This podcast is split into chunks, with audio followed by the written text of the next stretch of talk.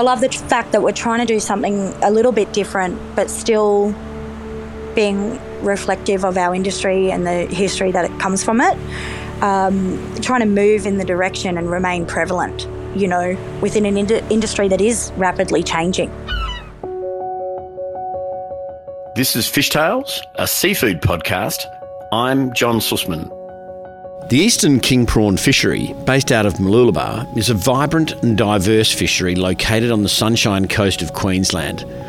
It is primarily known for its Eastern King Prawn catch, which is highly sought after for its succulent meat and deep umami based flavour. The fishery is characterised by its small, mostly family owned fleet, which contributes to its unique charm and community driven ethos. Many of these fishing operations have been passed down through generations, with families dedicating their livelihoods to the Eastern King Prawn fishery. This deep rooted connection to the industry translates in a strong commitment to sustainable fishing practices and the maintenance of high quality standards. Jacky and Allan Cartwright are one such fishing family who have developed the Silver Sea Seafoods brand from their home port in Mooloolaba. Hi, I'm Jacky Cartwright. I'm based in Mooloolaba and our business is Silver Sea Seafoods. My husband's been a fisherman since he was 17, so over 25 years, and um, we were together very young.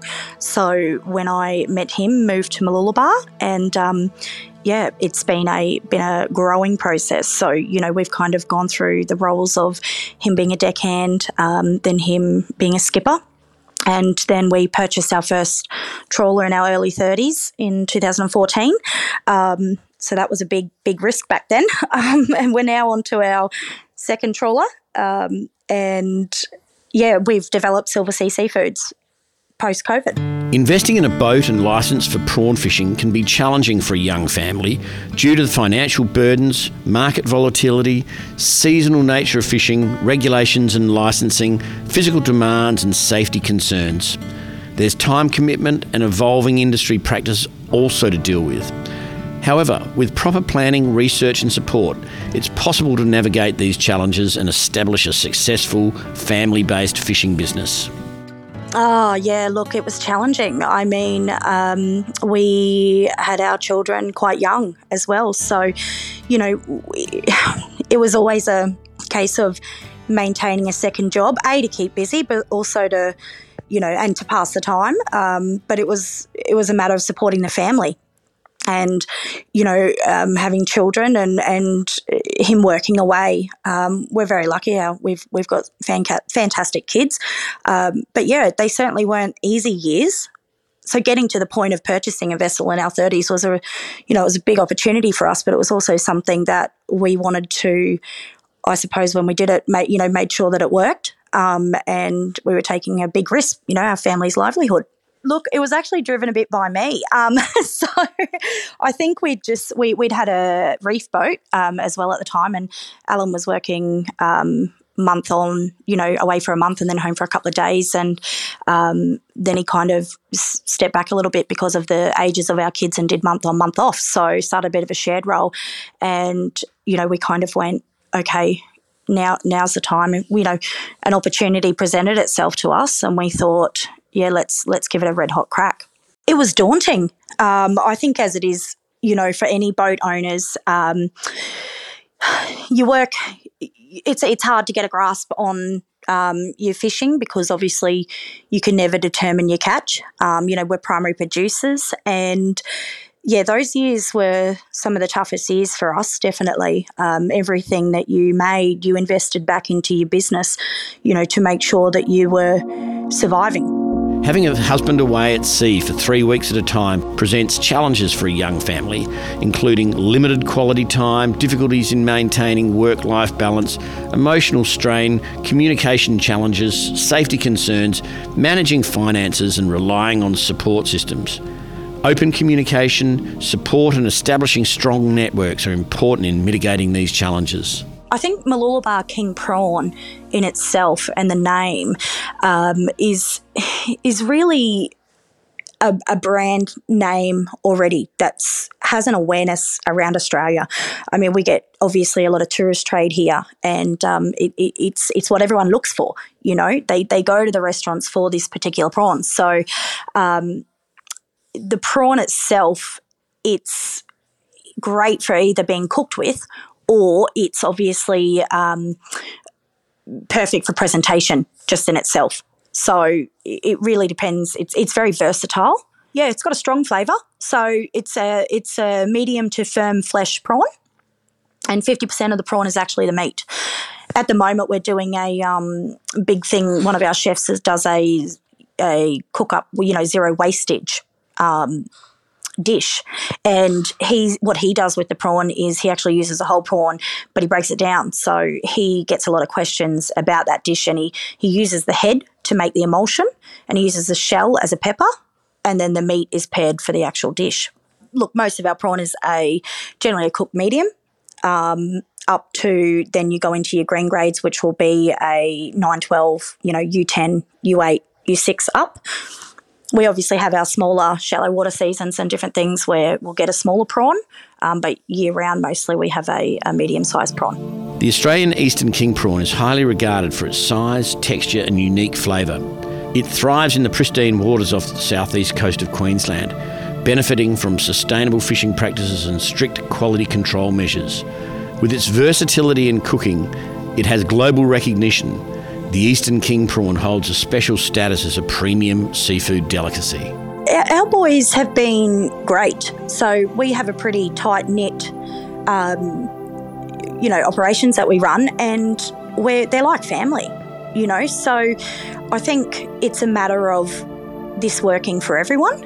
And I think it's a matter of um, that they, they love the idea, they love the concept. Um, how we get there is the challenges that we're facing and how do we make sure that we can supply that one kilo box. But yeah, no, they, they, they're on board with it. They, um, they wear the shirts proudly. they want more. Typical trip would be that they will, and again, depending on season, um, they will go to sea potentially for three weeks. So, in that process, obviously, they will stock up the boat for fuel, um, they will stock it up for food, and then they'll head off. And they're gone for, you know, three weeks, up to three weeks. Um, during that time, obviously, we, we, they, depending on what season it is, will depend how many shots a night they do as well. I mean, Allan's been doing it a very long time, and life on the vessel for him has probably changed over the years. You know, when he was younger, um, he was obviously um, a, a, fitter, you know, and stronger. And as he's gotten older, you know, he's he's um, you have those challenges. You know, the role has changed as well. There's a lot of a lot of time away from family, and that's probably over the years something that we've identified. I mean, over the last twenty years, our children have grown up. You know, um, our daughters are you know off in uni and doing different things, and time has passed very quickly. I think it's a relationship that you have to grow. Our relationship with our crew, you know, is one of, I suppose, um, you want everyone to do well. You want your crew to do good. You want to support them, and you want your crew to in turn do the same thing for you. Um, I wouldn't say that we have to recruit. We very rarely have to recruit. We've got um, one Decky who's been with us for quite a long time, um, and now we've got another one who's been around since last year. So, you know, there has been periods where um, you know the boys will have trips off and different things like that, um, and we'll accommodate that. Um, just making sure that they're paid frequently and regularly as well.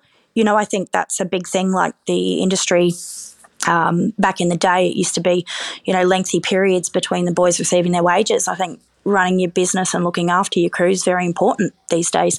Um, we don't, we don't. I know there's a lot of crew issues out there, um, but we we don't seem to be having that at the moment. Um, not as much as some other fishermen that we know.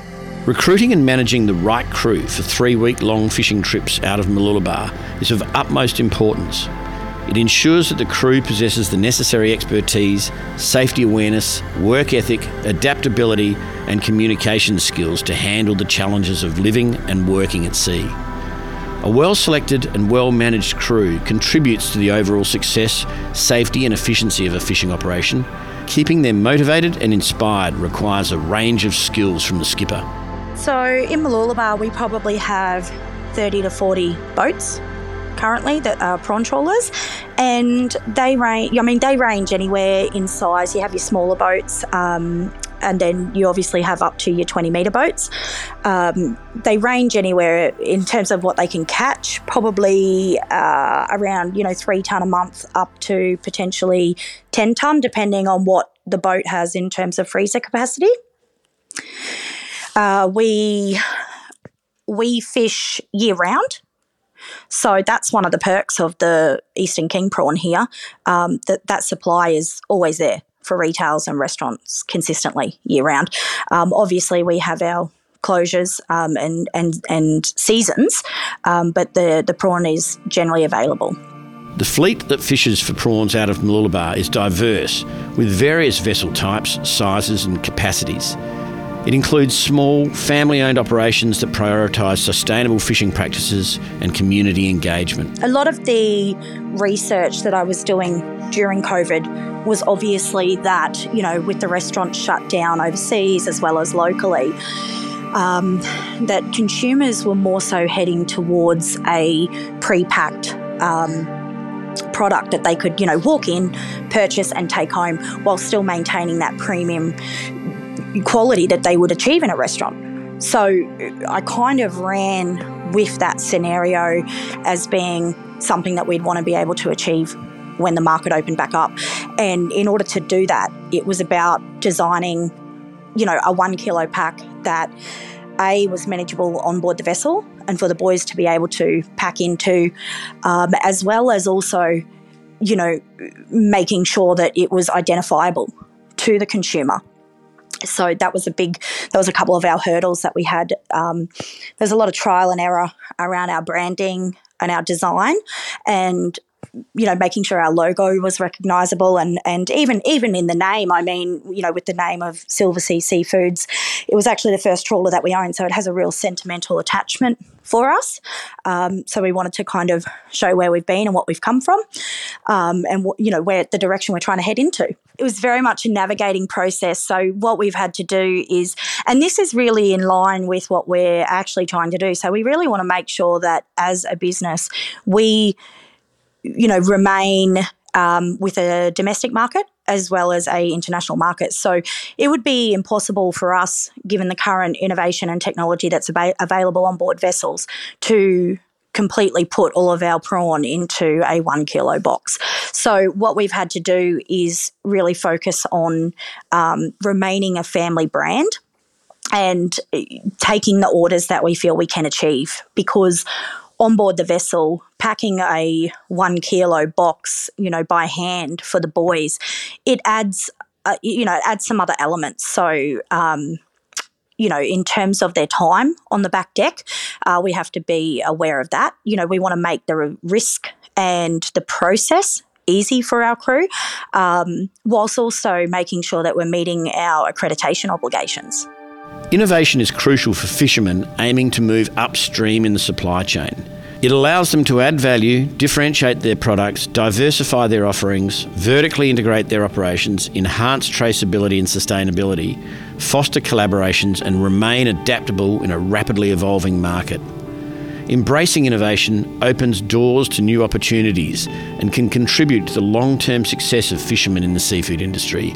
But it demands commitment and perseverance often a challenge for a solo operator. Yeah, so in those days, um, and still today, you know, we sell to our unloaders, so all here in Mooloolaba. So, you know, historically, it was um, never a matter of getting involved in where you know where the prawn went or who it end, you know where it ended up. It was a matter of us unloading um, and selling our prawns so that you know we could ensure that we got the money to fund the next trip. Um, you know, and, and and and fund your bills and your family. So you know, that that's kind of led to where we are today and taking charge a little bit more. Yeah, so that actually kind of, I was doing that in the background as we were achieving our export accreditation. So part of the original risk was always going ahead with the costs involved with, you know, doing that, um, but also making sure that when we achieved it, we had kind of buyers um, or I suppose market opportunities available and making sure that we could move the product the way that we wanted to and maintain you know, maintain the product in a premium form. So setting those up um, firstly, setting up, you know, your freight forwarding and your um, logistics has been, I suppose, a challenge, um, particularly during COVID, because as we all know, prices went up. Um, you know, and they still haven't necessarily came back down yet. Um, not nothing in line with what they were previously. Um, so we, have got that ahead of us and factoring that into the situation.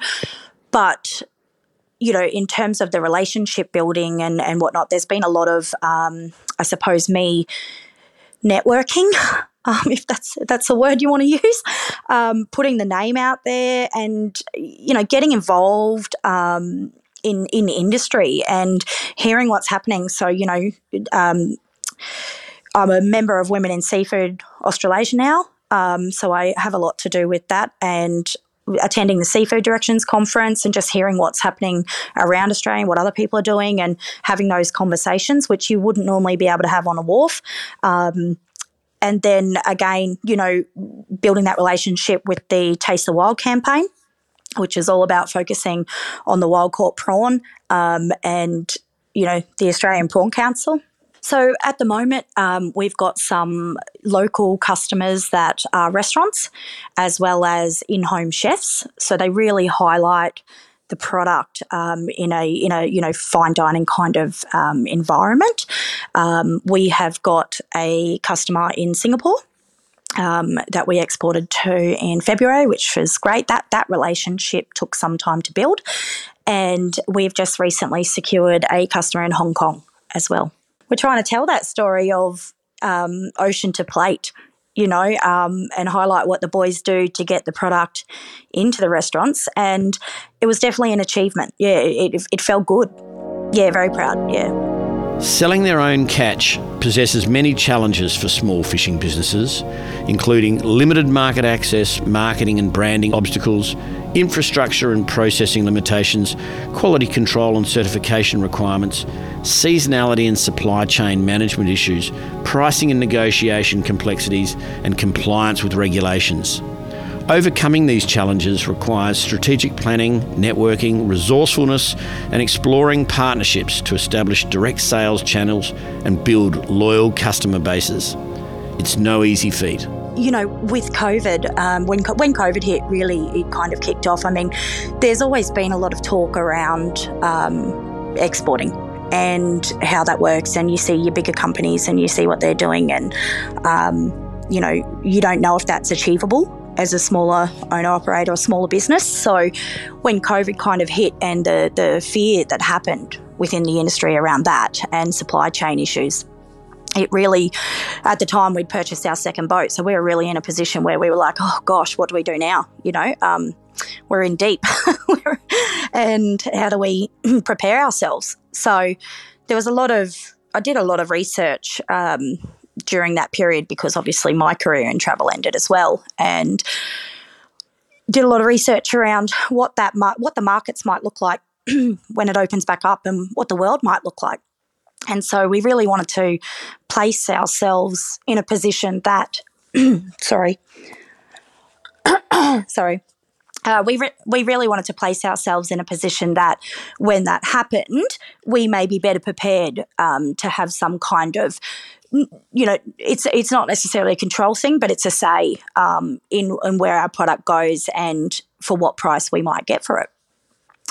So that's where the development of Silver Sea Seafoods came into it.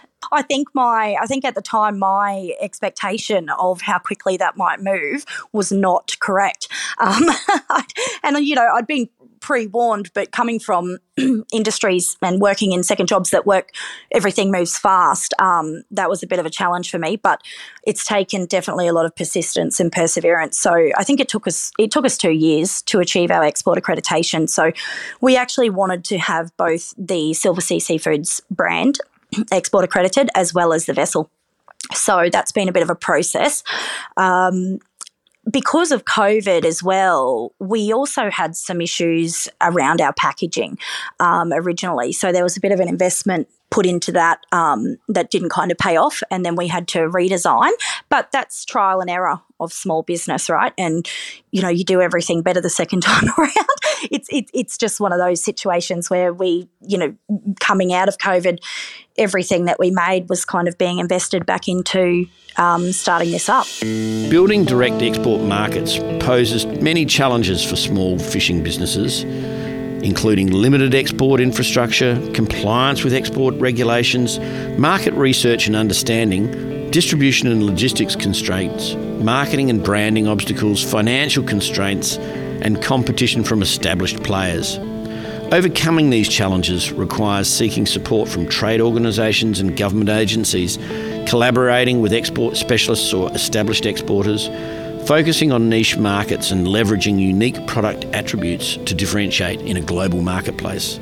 This this company taking off on its own um, is a whole another part of our business. So, um, yeah, hopefully, hopefully growing um, slowly. All you know, although, so we just want to be able to maintain the markets that we've got and maintain our, um, you know, both our domestic market as well as our international market.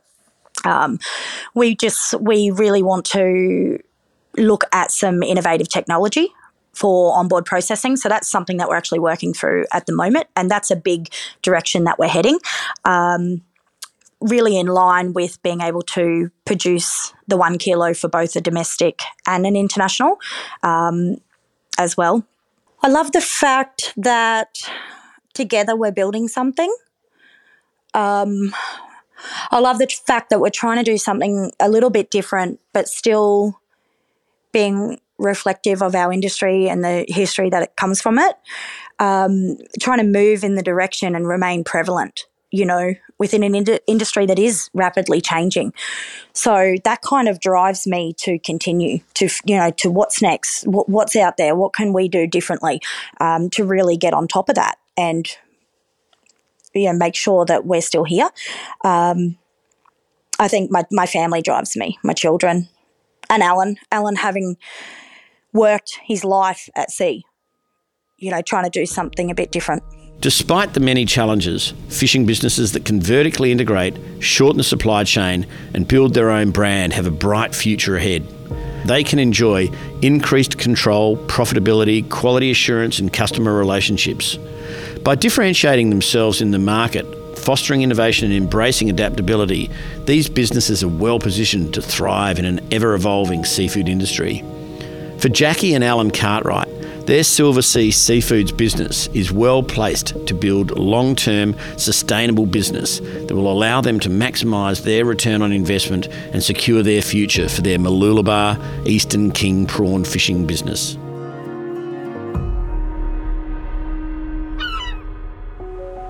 This is Fish Tales, a seafood podcast. A Deep in the Weeds production. I'm John Susman. Follow us on Instagram at Fishtales Seafood Podcast or email us at fishtalespodcast at deepintheweeds.com.au. Stay tuned for more tales from beneath the surface of the seafood world every Friday on your podcast app.